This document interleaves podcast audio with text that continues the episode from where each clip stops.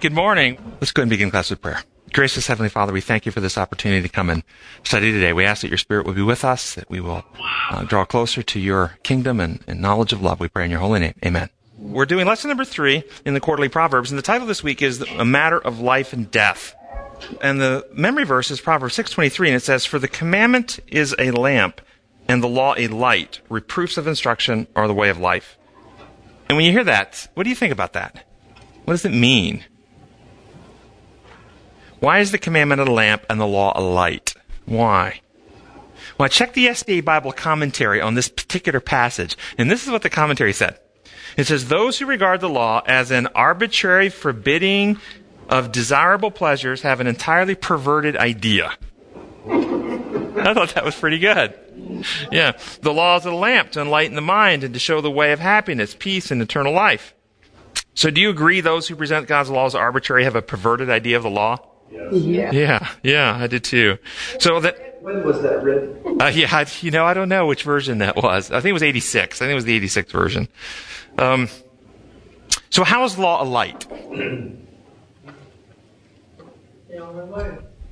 Well, it's only a light if we understand it through the design law lens. The light goes away. It's oh, yeah, the light shows the way, but it only enlightens our mind if we understand it as design law. God, the Creator, His laws are the protocols upon which the fabric of the cosmos is built to operate.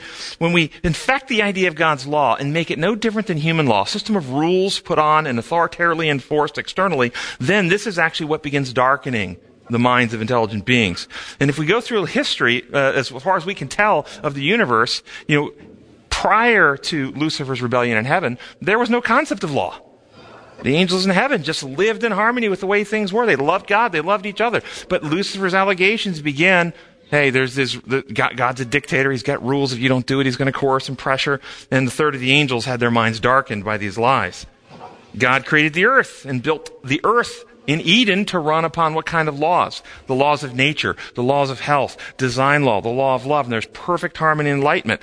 Satan comes along in the garden as a serpent. Did God really say that you can't eat this fruit? If you eat this fruit, you're going to, you're going to, oh no, you're not going to die. Yeah, he might kill you, I understand, but you're really not going to die if you eat this. There's no natural law or design issue here. There's just a system of rules, and God's a rule giver and a dictator, and this is what God's really like. And of course, they believed the lie, and the world became darkened. And then God worked through his friends in human history to try to bring light, and he gave a beautiful theater in the Old Testament to act out a system, an enacted system of the plan of enlightenment and, and how if you sin, sin severs the circle of life, and it was acted out symbolically by confessing sin on the head of an animal, and then the circulation was, was severed, showing that sin severs that circle of how things are built and things die, and we can't live this way. But that system also became infected with a, a legalistic approach to it, whereas the system rules you better or else. And by the time Christ came, well, they were, well, even before Christ came, they went into perpetual darkened systems of, of worship and often into slavery and so forth. And then Christ, the light of the world, the light who lightens all men, he comes to live out the law, showing that God's law is a law of love where we give to bless others. Uh, he, all power he received in John 13. And what did he do with his power? He healed. He washed feet. He blessed others. He didn't coerce. A woman caught in the act of sin and adultery thrown down before his feet. Neither do I condemn you. I'm not here to punish you. I'm here to save you, to deliver you, to heal you. But they said, we have a law. You've broken our law. You've healed on the Sabbath. We must stone you for this. We must crucify you. See, they darkened their minds by accepting this lie that God's law is like human law, the system of rules that you must enforce rather than how life is actually built to operate. So God poured out His Spirit after Christ's mission was complete on earth. Pentecost, and the minds of people were enlightened, and the early Christian church lived communally, sharing of themselves, giving of themselves, living in love, refusing to go to war with the state, refusing to try to get the right senators elected to the Senate in Rome so they could change the laws. Instead, they, they lived their life, the law, but Satan countered again. Constantine converted. And Christianity became infected with this idea that God runs his universe like Constantine runs Rome. We have this imperial dictatorship going on, and the world entered a period of darkness known as the Dark Ages. And then, after years of the Dark Ages, then what happened? A Reformation came. And what was the Reformation? And notice there's something that happens simultaneously with the Reformation when people break out of the most oppressive dictator type rules that were really, really arbitrary, they started breaking out and started reforming and coming back to a knowledge of Scripture, the Re- Renaissance happened. Enlightenment in all areas of, of humanity happened. Uh, people began to, to think and reason again as they came out. Uh, science and, and then science happened and they started looking at natural law, how things are designed to operate, and more enlightenment happens. But Satan counterattacked again by focusing simply by contrasting design law, the laws of science and the laws of nature, with the arbitrary irrationality of much of the imposed religion laws that had happened that are not even in God's Word, to where thinking people fractured and severed their, their belief in God completely, and the idea of evolution and atheism came. And it leads the world in a different type of darkness.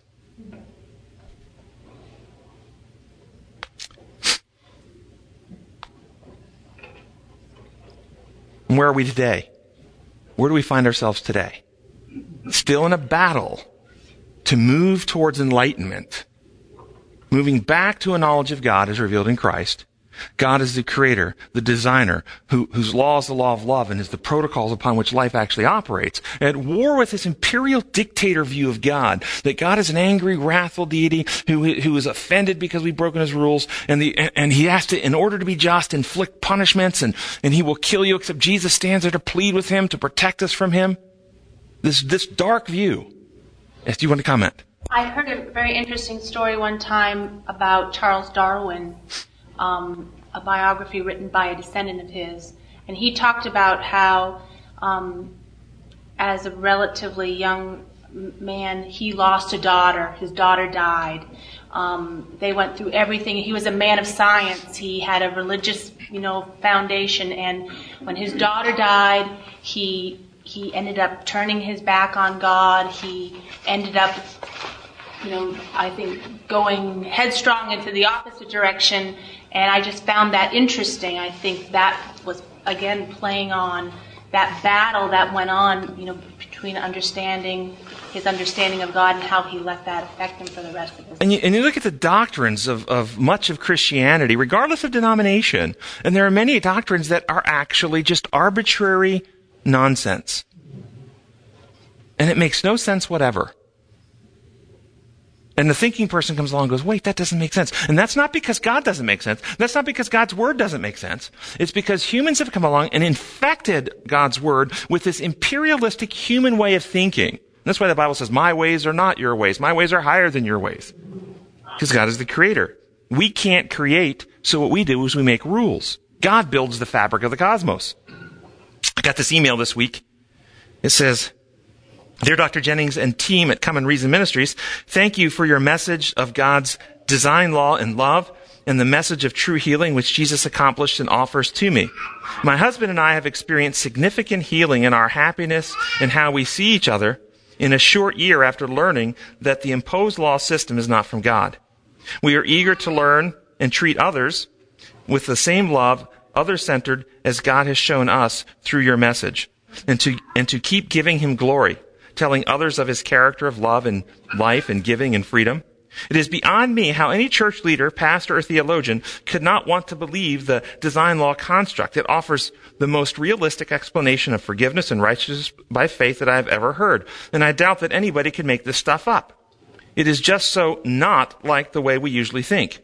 The punishment by a Roman dictator explanation is the perfect one for us to make up. My sinful nature naturally wants to be controlling, Uh, or to be controlled to make me feel better about my survival and, and my guilt. How sick is that? Anyway, I have really prayed, I have, I've, I've, I am really praying that this message will spread. Now that God has given me a chance to see the truth about Him, I have started to read E.G. White book, The Desire of Ages, and it finally makes sense. She was an amazing friend of God. I'm a substitute teacher in adult uh, Sabbath school class, and uh, one Sabbath, our young uh, uh, adult Sabbath school teacher came up after I was teaching and said, "I heard a lot of Tim Jennings from you today." His wife held up the printed notes from your class, and I held up mine.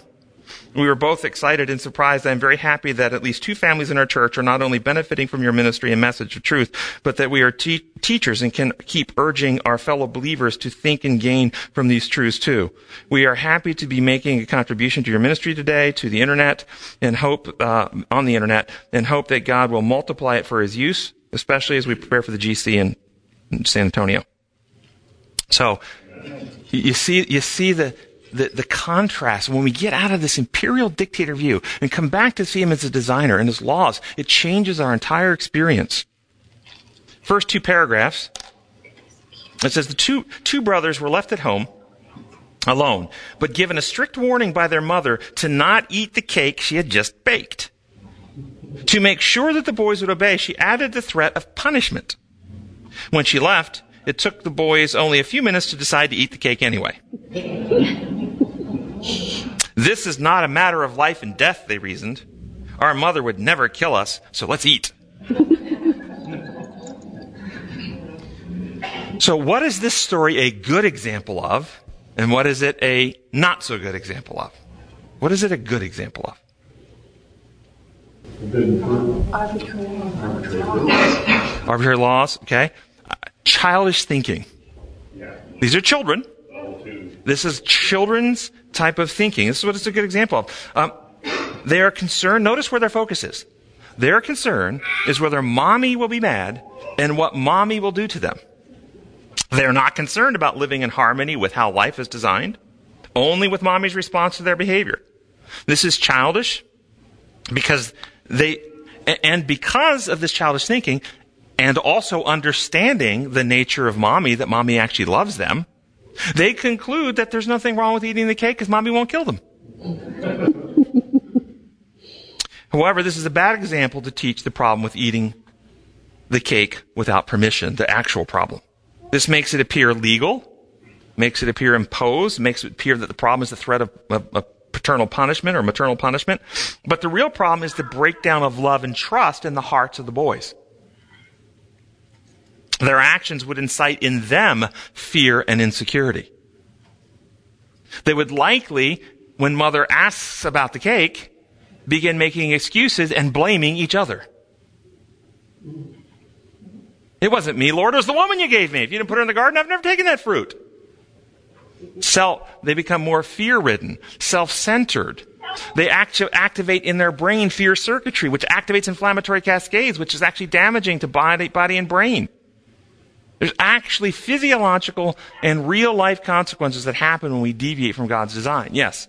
From Keith Olson, please ask Dr. Jennings to speak on how the commandments were given to a nation of ex-slaves who had known nothing of true love, only punishment and abuse from their masters, leaving them multi-generational survivors of mental, emotional, spiritual, physical, and sexual abuse. Yeah, no, this is a good question. And this is exactly why the law was given the way it was. It was given the way it was because of the condition of the mindset of the people. What do you do with a group of people who, after having the demonstration that all the polytheistic gods of Egypt were nothing, this is what all those plagues were. The Nile god was, in the first plague, shown to be nothing. The frog god, nothing. The fly god, nothing. And all these gods were attacked by God. Notice God wasn't attacking the people. He was attacking their gods by showing that the gods of Egypt had no power. And why did he have to start with these displays of might and power? Because at level one, level one dis- uh, thinking, how do you determine whether something's right or wrong? The most primitive level is punishment and reward. This is a slave mentality. This is where they were. They, it was right to go in and have sex with the visitor from across the city because if I didn't, my master would punish me. And, and if I did, then I got the next day off. So it was the right thing to do. This is, this was punishment and reward, slave mentality. This type of mentality doesn't even require a brain. Bacteria, plants, the most basic life forms will grow towards reward and avoid painful stimuli. Okay? And it's Satan's goal to destroy the image of God in us and make us no different than brute beasts, creatures of instinct, driven by reward and punishment. That's his goal. Okay? So this is very basic. So what do you do with this group of people? This is why God, by the way, starts with the establishment of power and authority. Because that's all they can comprehend. And so, and it says in Deuteronomy, I did all this so that you might know that I am the Lord your God. I'm establishing my credentials so you'll trust me because they can't comprehend anything else. And then he gives them the law. And immediately they move, they try to move to level two. And level two, let's make a deal. So, so immediately at Exodus, what do they say? All the Lord has said, we will do. Lord has said do this. So if we do this, then the Lord will bless us. So we know if we keep all these rules, and He's promised to give us health and wealth and all these other things. And so we'll do it because the Lord has said it. But what happened? They didn't do it. So God, of course, He writes the law for the purpose of what? What was the purpose of the written law? For them to actually say, okay, we'll do it? Was that the reason He gave it to them? What was the reason He gave it to them? To diagnose them. To, it was an MRI of the soul. Paul tells us in the New Testament the law was not given for the righteous, it was given for the wicked. For the slave trader, for the murderer, for the adulterer, for the abuser. It was given for those who have wickedness in their heart because Paul says in Romans, we would not know what sin was if it wasn't for the law. And, and, and so the law was given so that sin might increase or abound. What does that mean?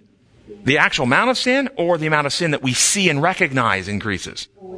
Yes, our awareness. So the law was given to diagnose them so they could realize that there's something wrong with them. That was his purpose. To convict them, to diagnose them, because you can't solve a problem if you don't first identify it and then admit you have it. So the law was given to bring them to conviction. And this is why, because they, they were at very primitive levels. Okay. So we go back to this, what it's not a good example of. This is not a good example of the actual problem with sin. It, it, because the problem with sin deviates from the design. It actually sears the conscience, warps the character, damages the reason, causes fear and insecurity, access to, causes us to become more self-centered, fractures relationships, increases guilt and shame. It actually damages the one who participates in it. But I suspect there are people who will read this lesson and will think it through on that childish behavioral level, but conclude God doesn't actually love us as much as this mother loved their kids. Because he will kill you. Because he will kill you. This is how it will be taught. It is a matter of life and death. Yes, if they ate that fruit, God would justice require God kills them. He's mad, he's angry, he's, he's offended that they did they disregarded his rules, and his righteous wrath will have to kill them. But good thing, Jesus was on hand. He loved us enough to step in and calm his daddy down. And then and then we, we, we can get back in God's good graces. You know how? This is how it's taught in the penal system. Here's how we can get back in God's good graces. He's mad at us, he wants to kill us. But when he sends his son, if we kill his son and offer him his son's blood, then he'll be happy with us. Think that through. That's exactly what they teach. That we kill him, offer God, go to God and say, God, I've killed your son, and here's his blood because I know you were a mean taskmaster and you're going to kill me, but, but I know if you see your son's blood, you'll love me. Really? Do you understand the blood is metaphorical? When Jesus said in John 6, unless you eat my flesh and drink my blood, he is not talking cannibalism. It's a metaphor of internalizing Christ. It's no longer I that live, but Christ lives in me. We get a new heart and right spirit. The law is written on the heart and mind. We become like Christ in mode, method, motives, attitudes. So that when God looks upon us, He doesn't see the selfish, rebellious, distrusting human. He sees a trusting, loving person who looks like His Son in character. Could you repeat that again? Could I? Okay. So where do I start? When God looks at us, Oh, when God looks at us. the mode, the method, the Yes, when God looks at us, because we've partaken of Christ, because it's no longer I that live, but Christ lives in me, He doesn't see the rebellious self that I was. He sees the trusting me who's opened my heart to the Spirit, has had the Spirit poured in, so the Spirit has reproduced all the attributes of Christ in me so that I trust God. I love Him. I love to do what He wants me to do. Even though I'm still beset by temptation, temptation is not desire for. In other words, Jesus was tempted in every way like we are, yet without sin. That's what the scripture says. And we see in Gethsemane, he had powerful human emotions that tempted him to avoid the cross. But every time the temptation came, He gave instead of going with the temptation. So he was not sullied with sin, even though he's tempted by sin. We may still be tempted in this life, but our true self doesn't want to be that way. And if we ever stumble and fall, our true self, this is Paul in Romans 7. Oh, what a wretched man am I. I don't want to be this way anymore. Why am I so weak? I, I want to be better than this. I want to live better than this. We're grieving in our soul because we've done something that, that disagrees with our, with our reborn sense of who we are. But it's an actual transformation versus just a visual, can't see. Yes, it's an actual transformation of heart, mind, character, motive, method. Our, our thoughts are brought into harmony with His thoughts. Our desires become in harmony with His. We long to do what He longs to do. But we keep our individuality. We keep our personality. So a person who longs to love God and love others, uh, one person might be an, an, extrovert who loves to go out, out outdoorsy and climb mountains. Another person might love to read books. Their personalities don't change but their character changes. Does that make sense? Yeah. But in your story, the boys would have probably gotten cake when God came home. Yes. So these ideas that God is an angry taskmaster and he will inflict and kill, it's a perversion of the law, as our own commentary said. Perversion of the law. Um, remember, and, and Jesus is the member of the Godhead through which all this creation was made according to Scripture. Nothing was made, everything was made through him. Without him, nothing was made. So forth. Yes, Russell. As I was looking ahead to the lesson, I, I kept referring back to that text in Romans 1 that says that everything that can be known about God is visible through what's been made. There, there are no imposed laws in nature. That's right. Even though it's infected with a, an antithetical uh, principle, principle, uh, there still are no imposed laws. It's governed by natural law. That's right. Excellent.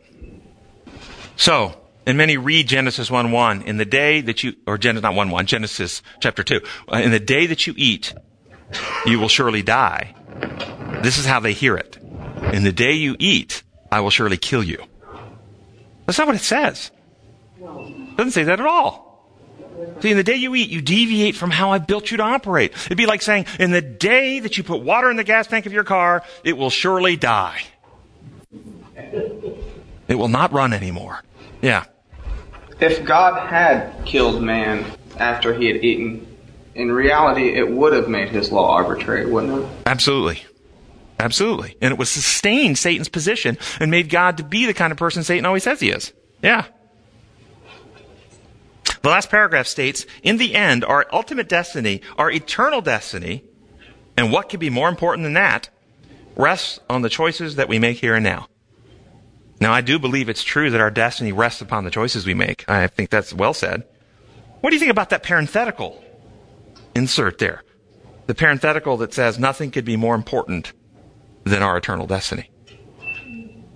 Hmm. Do you think that's actually true? Or is that really directing, directing us down again that salvation is all about me? It's all about me. Is there anything more important than you being saved? Moses on the mountain, if you remember, was willing to offer his eternal salvation for the people. Paul in Romans writes, or, or New Testament writes, I would gladly give my life that my fellow Jews might be saved. How many parents would give their life to save their child? Is there something more important than your own life? See, that's what love does. Love actually puts others. But not only just others, how about a larger purpose? How many, even in a human experience, Jesus said some will give their life for a friend. How many will give their life for a cause, a purpose bigger than themselves? Yes. So I, I, understand where they're trying to go with that, but I do think that there's something bigger going on than just my personal salvation. Sunday's lesson, first paragraph says, as we saw in the earlier lesson, in Proverbs, heart represents the seat of emotions and thoughts. Uh, by telling us to bind the law upon our hearts, uh, the teacher means that we should always be in close connection with the law. Depends on which translation you're using. Some of the the older translations, like King James and the actual Hebrew of the Old Testament, our emotions are in our bowels, and our thinking is in our heart. The newer translations have elevated it 12 inches, so our thinking is now in the mind, and our emotions are in the heart. So if you look at 1 Kings 3, 6, 326, this is the story where the the, the woman had lost her baby. She stole someone else's baby. They come before Solomon. Solomon's going to say, cut the baby in half. Remember this? Okay, this is uh, 1 Kings 3.26. First is out of the King James, and this is what it says. And I'll read it out of the Good News, which is a more modern translation. Let's notice the difference. Then spake the woman whose the living child was unto the king, for her bowels yearned upon her son. And she said, O my king, give her the living child, and in no wise slay it. And this is 1 Kings uh, out of the uh, Good News. The real mother felt the real mother, her heart full of love for her son, said, King, please, oh, your majesty, don't kill the child, give it to her. So you see how the new translations have elevated it from the bowels to the heart. but in the old, uh, in, in the actual Hebrew, it was in the, in the bowels where your emotions were, and the heart where your thinking is. This is important because it, depending on which translation you're reading, uh, it's important to recognize that when the law is written on the heart, or a man, where a man, so as a man thinketh in his heart, so is he. Where do we do our thinking? In our mind. See, this is, this is the, the way it is. So. So to have the truth written in the heart is to have it actually written into the mind. And by the way, where do you actually experience your emotions? In the mind, but the mind is so integrated with the body, we feel it in our body, but it's actually happening in the mind. This is where it happens.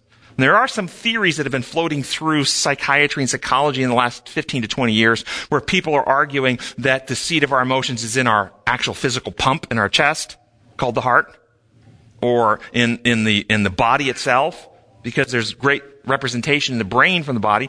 Uh, but my view of, of this is actually it all requires uh, cortex. If you think about physical pain, for instance, noxious stimulation happens in the body. In other words, I take a pair of pliers and crush your finger. I'm causing noxious stimulation. But you won't feel pain if I put a nerve block in your elbow and block the nerve. It doesn't make it to the cortex. You don't feel pain. This is what a dentist does when he numbs up your mouth before he drills on your teeth. It blocks the, the, signal coming to your brain even though noxious stimulation is coming. So in order for us to actually feel anything, it has to have brain involvement. Without the brain involvement, but because there's a close connection, when we're very emotional, we can feel it. Our hearts can pound, our hands can get sweaty, we can get nauseated, we can feel it in our internal organs. There's no question. And so this leads people to sometimes think it's originating here, but it's not. So what does it mean to be, have the law written on the heart? I believe this is another way of saying being sealed of God. And the seal of God being so settled into the truth intellectually and spiritually intellectually with our minds that we actually understand God, His design, His methods, that no lie can trick us out of it. We see it. We, and those of you who have come out of that imperial system to the design law system, you just can't go back to that system. It's just impossible to go back. Your minds, you've been sealed. Heart, spiritually, means to be sealed with your desire. That you don't desire anything. This, is this is what you long for. And, and you, you don't, and you don't, can't be wooed back with your heart to long for the ways of the world anymore. So, we'll go to Tuesday's lesson. The second paragraph says, when a religious person is tempted, the great, the greatest temptation is to find a religious reason to justify iniquity. So, examples of religious religion justifying iniquity. I'll pull the easy one out of the Bible. Korban. Jesus confronted them on their tradition of Korban. Korban was a tradition where if you were rich and you had elderly parents who needed to be cared for, that were going to drain your resources, then you could say Korban and you've dedicated all of your wealth to the temple, but it doesn't go to the temple until you die. So you get to live off all your wealth. But now none of it, you're not allowed by their Korban rules to use that money except for yourself now. You can't use it to care for your parents. And Christ confronted, you honor your mother and father, but you don't do this because of your human rules of Korban. You hide behind religion to do iniquity. So, what about racism and casteism? Have you seen racism hidden under the uh, under a religious garb? Read read some of Luther's writings. Some people argue that Luther was one of the reasons for, or at least one of the engines that helped fuel the Nazis. He was really anti Semitic. He hated the Jews.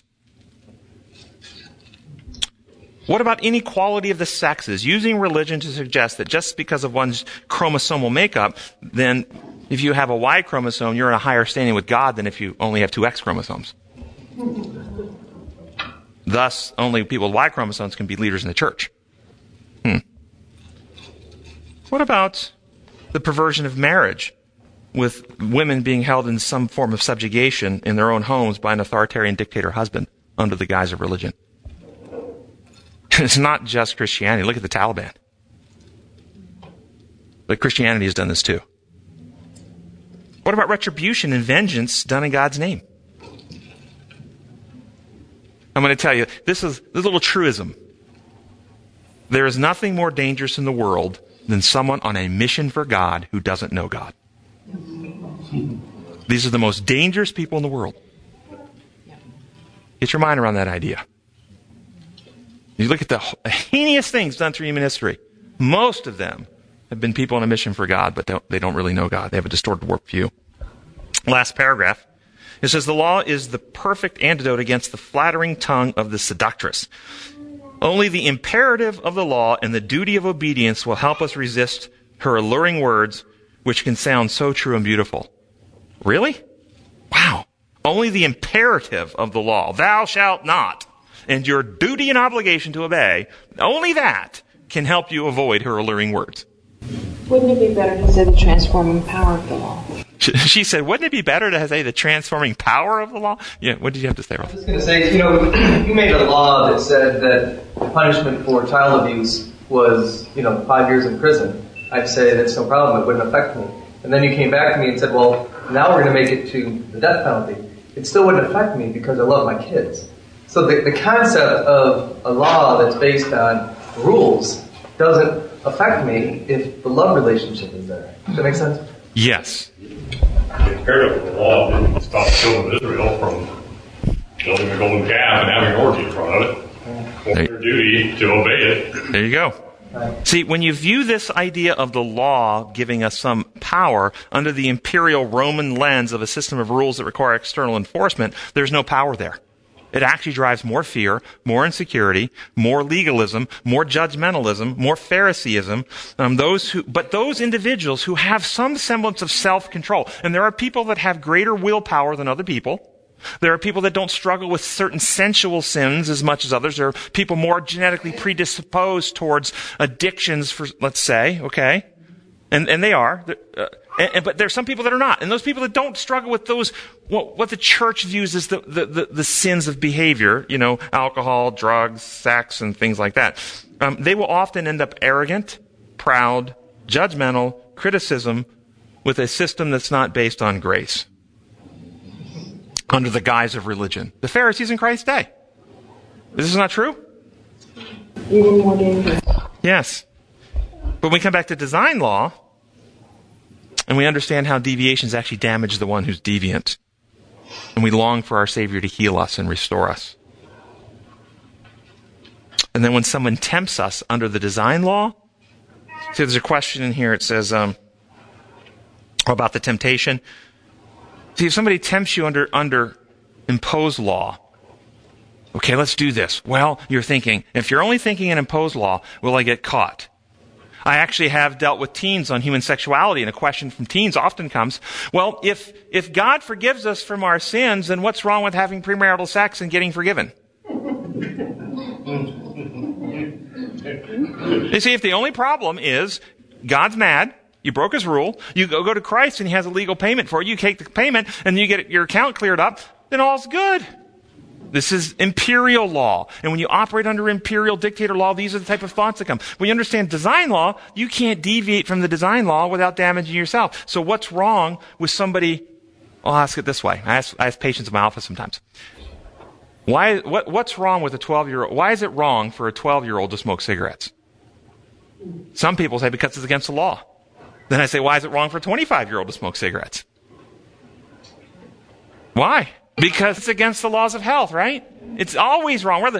See, the states can pass laws to make it legal in the state to do a behavior. The states can never pass laws to make cigarettes or tobacco or marijuana or alcohol healthy.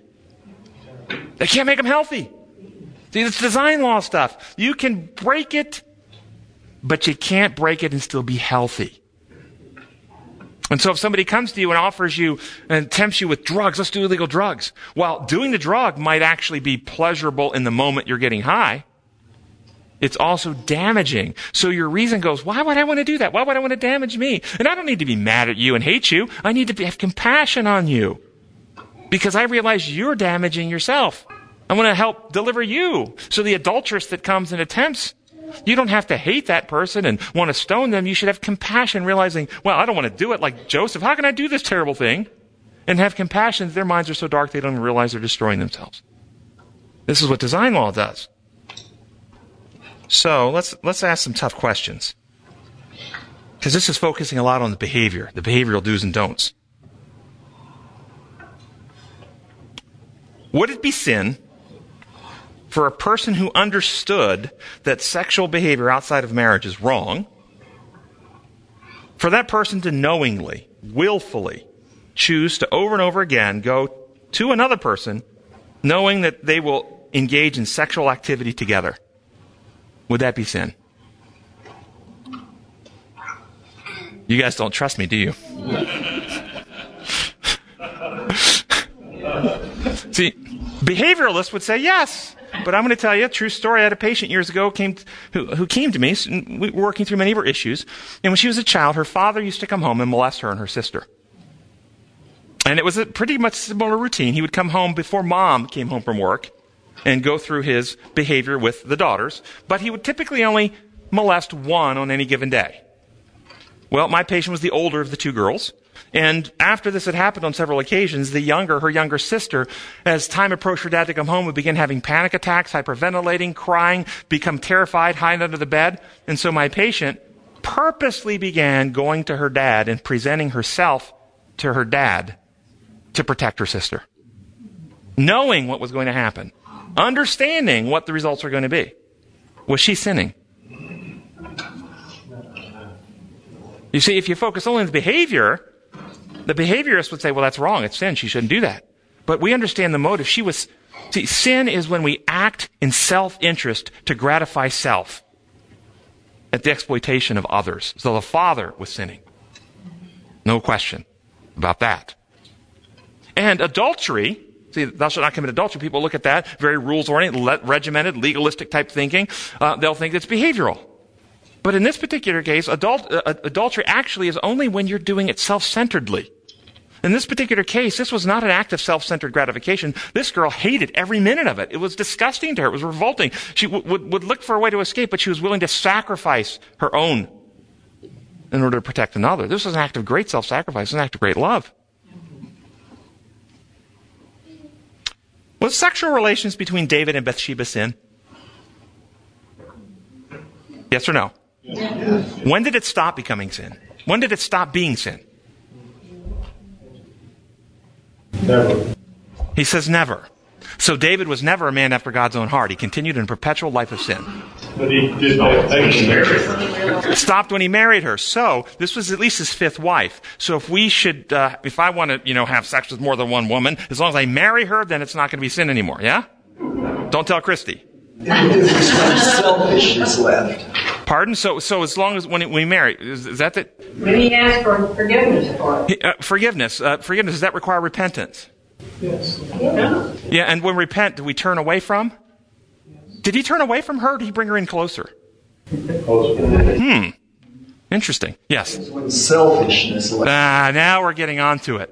No, it was when selfishness left his heart as a motive. See, the action of the initial adultery was David was gratifying self. And what he did in that action injured Bathsheba. It injured her reputation. And in order to cover up, he then murdered Uriah to cover up to protect self. After all that was done, Nathan comes, confronts him. David is convicted and comes to repentance and has a change of heart. Now, what does he have? What's his heart motive? To save Bathsheba. To save Bathsheba, to undo the damage as far as possible. And the unborn son. The, uh, the, uh, the son died. Okay, so he prayed for it, but the son died. Okay, so, so the point is, if David would have been the behavioral Christian that many of us were raised to be, he would have repented and turned his back on her. And in that society, where would she have ended up in that society? She could not own property. Her husband, who gave her name, station, reputation, dignity, was gone. She would have been an adulteress on the street, probably ended up a prostitute. That's where she would have ended up. So David not only took her husband, he took her name, her station, her means of income, her livelihood, he took it all. The only way to restore, as far as possible, what he took was to marry her. And in marrying her in that culture, he restored her reputation, restored her name, gave her place, station, everything. So it was an act of selflessness on his part. This is when it stopped becoming sin. All right, Wednesday's lesson, first two paragraphs, says right after his warning about adultery, the author starts about talking about another sin, stealing. The relationship between the two commandments, stealing and adultery, shows how disobedience to one commandment can affect the, our obedience to others. The attitude of compromise to pick and choose in regard to God's law could be even more dangerous than complete disobedience to the law. The strongest bulwark of vice in our world is not the uh, iniquitous life of the abandoned sinner or the disregard, disregarded outcast, or excuse me, the degraded outcast. It is that life which otherwise appears virtuous, honorable, and noble, but in which one sin is fostered, one vice indulged. He who is endowed with high con- conception of life and truth and honor does yet willfully transgress one precept of God's holy law, has perverted his noble gifts into a lure to sin. Okay.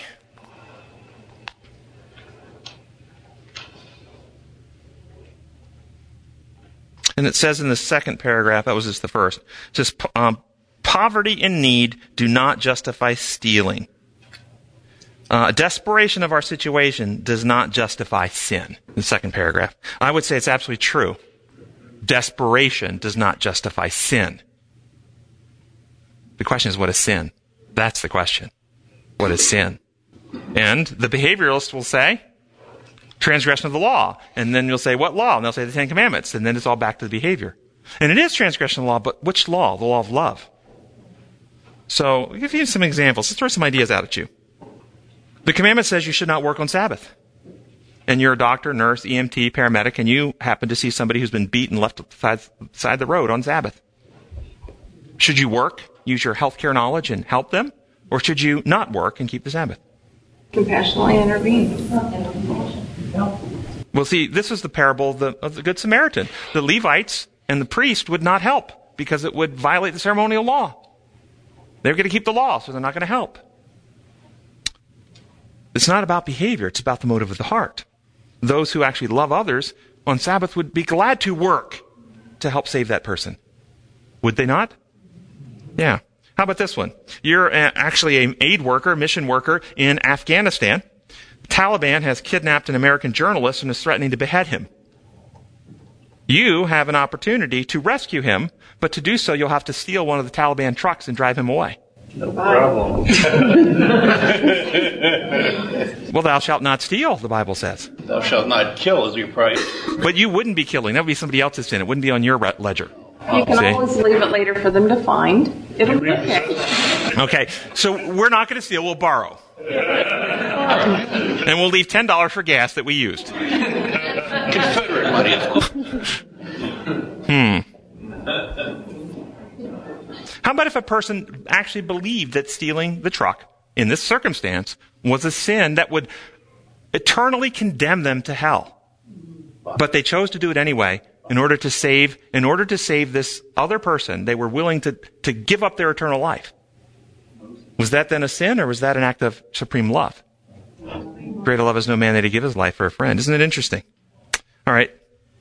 this week, somebody sent me a article out of a Adventist Union paper called The Record in the Pacific Union. There's an issue that I was unaware of. It's been going on for at least two years now. I'm completely unaware of it until this week. I will present the article to you and see what you all think. Dateline changed in Samoa. On Thursday, December 29th at midnight, Samoa skipped forward a day to Saturday, December 31st, in order to align its calendar with Australia, New Zealand, and Asia. In so doing, the government eliminated an entire Friday from the weekly cycle. The change resulted in Saturday being renamed Sunday and Sunday being renamed Monday. In line with biblical precepts on the subject, the Seventh day Adventist Church in Samoa continues to observe the biblical Sabbath on the seventh day of the week, irrespective of the date of the, irrespective of the change in the name to Sunday. Similar changes in um, the international date line have taken place in Samoa's near neighbors, Kiribati and Tonga. Consistency has been the hallmark of the church's position, blah, blah, blah, blah. So in these three countries now, the Adventist church is split. What year was that? This has been going on for a while. 2011, 2012. Yeah, it's been going on for a I hadn't heard of it until just now. Okay? So, in, in the Adventist church is split. Some of them are now worshiping on the Sabbath, the seventh day, Saturday, that is now the date of, court, of their calendar. Some of them are now worshiping on the Sunday. What do you do? How do you, how do you problem solve this? I'm, I'm interested. The seventh day. It was pretty. It was pretty straightforward to me. It really didn't seem to. It, it, it, I think it took me about 2.5 milliseconds to figure this out. It's pretty straightforward. When you when you look at design law, this is not a problem at all. But when you look through imposed rule system, then it becomes very confusing. So let's let's work this out together. Design law. Obey the seventh day. And then the next Saturday, next Friday, you worship on that day. Okay, so the seventh day, and according to some of these people, they've been doing it every year, but now the seventh day is called Sunday. You just keep worshiping on Sunday then. But another group said, no, it's, it's Saturday, we're going to go on Saturday. It's But they're worshiping, not the day they're doing it. Right? It's who they're worshiping, not the day they're doing it. Any other thoughts? Can men change God's laws? Can men change God's laws? No. Okay? Well, we, we changed the calendar from Gregorian to Julian and back and forth. But the weekly cycle wasn't affected there. Okay. Just the date, just the date went from the, it went from a Thursday, the, the 10th, uh, to the Thursday, the, or Thursday the, the 9th to Thursday the 19th or something like that. Well, we tried a 10 day week at one time and it failed. Yes. Yes. The Jews, because they have a lunar calendar. And it didn't change. Lunar calendar is not a weekly cycle. Don't you like these kind of problems? See, because it's making you think. It's making you think, right? So, first question. It aligns themselves with Australia, New Zealand, and Asia. All those people in, in Australia, New Zealand, and Asia who are Sabbath observers and worship on the Sabbath, are they not keeping the right Sabbath? So if they start worshiping with those people, they're not- not the right Sabbath anymore? How's that happen? I crossed the international date line when I traveled over to New Zealand and Australia. When I came back from Palau, it was very interesting. We were in Palau a few years ago, and we were in Palau. We left Palau on Saturday evening and arrived in Hawaii on Friday evening. we went backwards in time. We already had Sabbath. Does that mean, uh, you know, I, I, I, I get, I get two Sabbaths that week? Or am I on the wrong day now because I already had it? No, everything's off. Well, does that work? You're blessed with two. Pardon? You're blessed with two. Blessed with two, but wait, I already did it this week. I'm confused. And so if I travel the other way and I happen to tra- travel on a Friday and I get there on a Sunday, I don't have a Sabbath at all. See, we actually are traveling on a Wednesday uh, when we go to Australia, and we leave on Wednesday here. We arrive on Friday there. I could leave on a Friday and arrive on a Sunday. No Sabbath at all. What happens to that? How's that work? No Sabbath on the plane. Watching movies, though. So think it through with me. The issue is the international date line. Where do you find the international date line in Scripture? You don't. You don't. Arbitrary, man-made, lon- longitudinal uh, line. So the issue is, so then how do we know which day of the week is actually the Sabbath? It's the principle, not the day itself.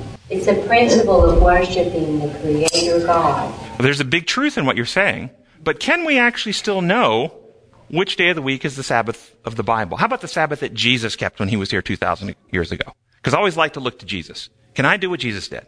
Can I follow him in his footsteps? You know, and follow in the footsteps of Jesus. Can we know what day Jesus kept when he was here 2,000 years ago? Look the Jewish calendar. Ah, okay. Is there a group of people still living in Jerusalem, descendants of people who lived there 2,000 years ago, that are still worshiping on the same day of the week they were 2,000 years ago? Yes. Yes, and which day is it? Sabbath. So, so align yourself with Jerusalem. And then when the international date line moves, you're still worshiping on the same day they are in Jerusalem, either before or after the day starts in Jerusalem. That's the only difference. But it's still the same day. If you move the day so that you're actually worshiping a different day than Jerusalem, you're off the Sabbath now. What happened when they moved the date line is that people actually simply moved from the end of the Sabbath, uh, uh, the last Sabbath of the day, to the first Sabbath of the day. They moved into the beginning of the time zone, or, or, or vice versa. I can't remember which way it went. But they're still in the same day if they're with their new calendar. But when they move it to Sunday, they're actually not on Sabbath anymore. Does that make sense? Or did I confuse people? Yes. And in the Arctic, you don't have sunset and sunrise for three or four months at a time. Yes, and astronauts, what do they do? When you're on the lunar lander, I mean, you're, you're on the on the moon. What do you do then? You see? So, but, but back to this question. So in the, in the Adventist church over there in, in the, some of these countries in the Pacific now, there are Adventists that are worshiping on Sunday and Adventists worshiping on Saturday after this calendar change. Which the issue here? Which day they're worshiping on, or does God look on their heart, knowing that they're wanting to honor Him with the best knowledge that they have? What's the issue? Is it which day? We, we gotta be sure and get the day right? We gotta figure this out? Or is it they, they're doing what they believe is right with the knowledge they have in their heart to honor God? Paul addressed that with Sunday keeping. He addresses it in Romans 14. Let every person be fully persuaded in their own mind. So then what about the rest of the Sunday keeping world? How should we look at that? It's Something for God to figure out. Let Him. It is the condition of the heart. This is the issue. It's the issue. Yes. I thought that was an interesting mental exercise, though. All right, so how about maybe this one's a little bit harder, and we'll end up with this one. What about killing another person? Is it always sin to kill another person? No. And we're not talking about governmental, because the, the legalist imperial dictator view of God, they always immediately bring up, not when it's done under the ju- jurisdiction of the law. Then you can execute somebody as a punishment for their crimes uh, under the state, and that's not sin. We're not talking about that. We're talking as an individual. Hebrew is murder, not kill. Murder, not kill. Uh, remember that flight in uh, 2001 in, in Pennsylvania? Those guys on that hijacked airplane? Once they realized what was happening, they made a decision to attack the, the cockpit so they could stop their plane from being used to kill others. But in order to do that, they were going to have to kill themselves potentially or kill kill those who were who had taken over the plane. What about um, well, true story? More than 20 years ago, here in Chattanooga, um, a man walks into the hospital and shoots his wife in the head in the ICU. Story was they were married for more than 40 years. She had a massive stroke. And they had talked over and over again about how she never wanted to be kept alive artificially. This was the, before the days of, um, yeah, before yeah, uh, uh, the um, advanced directives that we give today. Didn't have those things back then. The doctors would not take her off, even though the husband said, take her off, take her off. The doctors wouldn't do it. And so he went into the ICU and shot her in the head. The same thing happened just this past week. Yeah. Did it? I didn't hear it. Is it sin? Was it sin? Did, did the man sin? Or was the man acting in love for the person he, and honoring her last wishes? Hmm. Can we honestly know for sure? I know. Oh, oh. Yeah. I remember when I was a kid, I was watching a Western. And in this Western, two cowboys were best friends for years. And one of them gets captured by, I think it was Apache Indians. And, and they stake him out and they're, and they're, they're torturing. There's thousands of them. And his friend is sitting up on a, on a bluff above looking down. And he shoots him in the heart to prevent the two days of torture that he would have to go through. I remember that, that. Was, was, was that, a, was that a sin on his part? Yes. You, you can't kill anyone forever. You can only put them to sleep. I like that. I like that's true. You can't kill someone forever. You only put them to sleep. What about the person who walks in on a cracked out psychotic person threatening your spouse? What do you do? How about if that psychotic cracked out person is your 19 year old firstborn son? And they've got a knife and they're threatening your spouse. Then what do you do? Now, I'm going to really make it harder on you really make it harder on you. If you believe that your wife has already accepted Jesus Christ and is in a saving relationship with Him, but you believe your son has not, then what do you do? You understand the implications of my question? if you want to spend eternity with both of them, what do you do? You see, there's no easy answers, are there? There's no easy answers. This is, do you get a sense now why we're not to judge, that you be not judged? Do you get maybe a sense of this last example, why God permits so much bad things to happen to some of his good friends? Because sometimes the people doing bad things come to repentance. Look at David and Uriah. David did bad things to Uriah, but David came to repentance. And both Uriah and David will be in heaven. When we look through imperial lenses, we only look at bad deeds that we think need to be punished. When we look through design law, we see people struggling who are sick at heart that need to be healed. Our gracious Heavenly Father, we thank you so much for your truth and character of love, for how you've made this universe to run. And we realize we are so far from it, but we want to be back in harmony with you, with your design. We ask that you will send your spirit to settle us in heart and mind and character into the truth, the truth of your love, your methods, your principles, so that nothing can shake us from it. We pray in your holy name. Amen.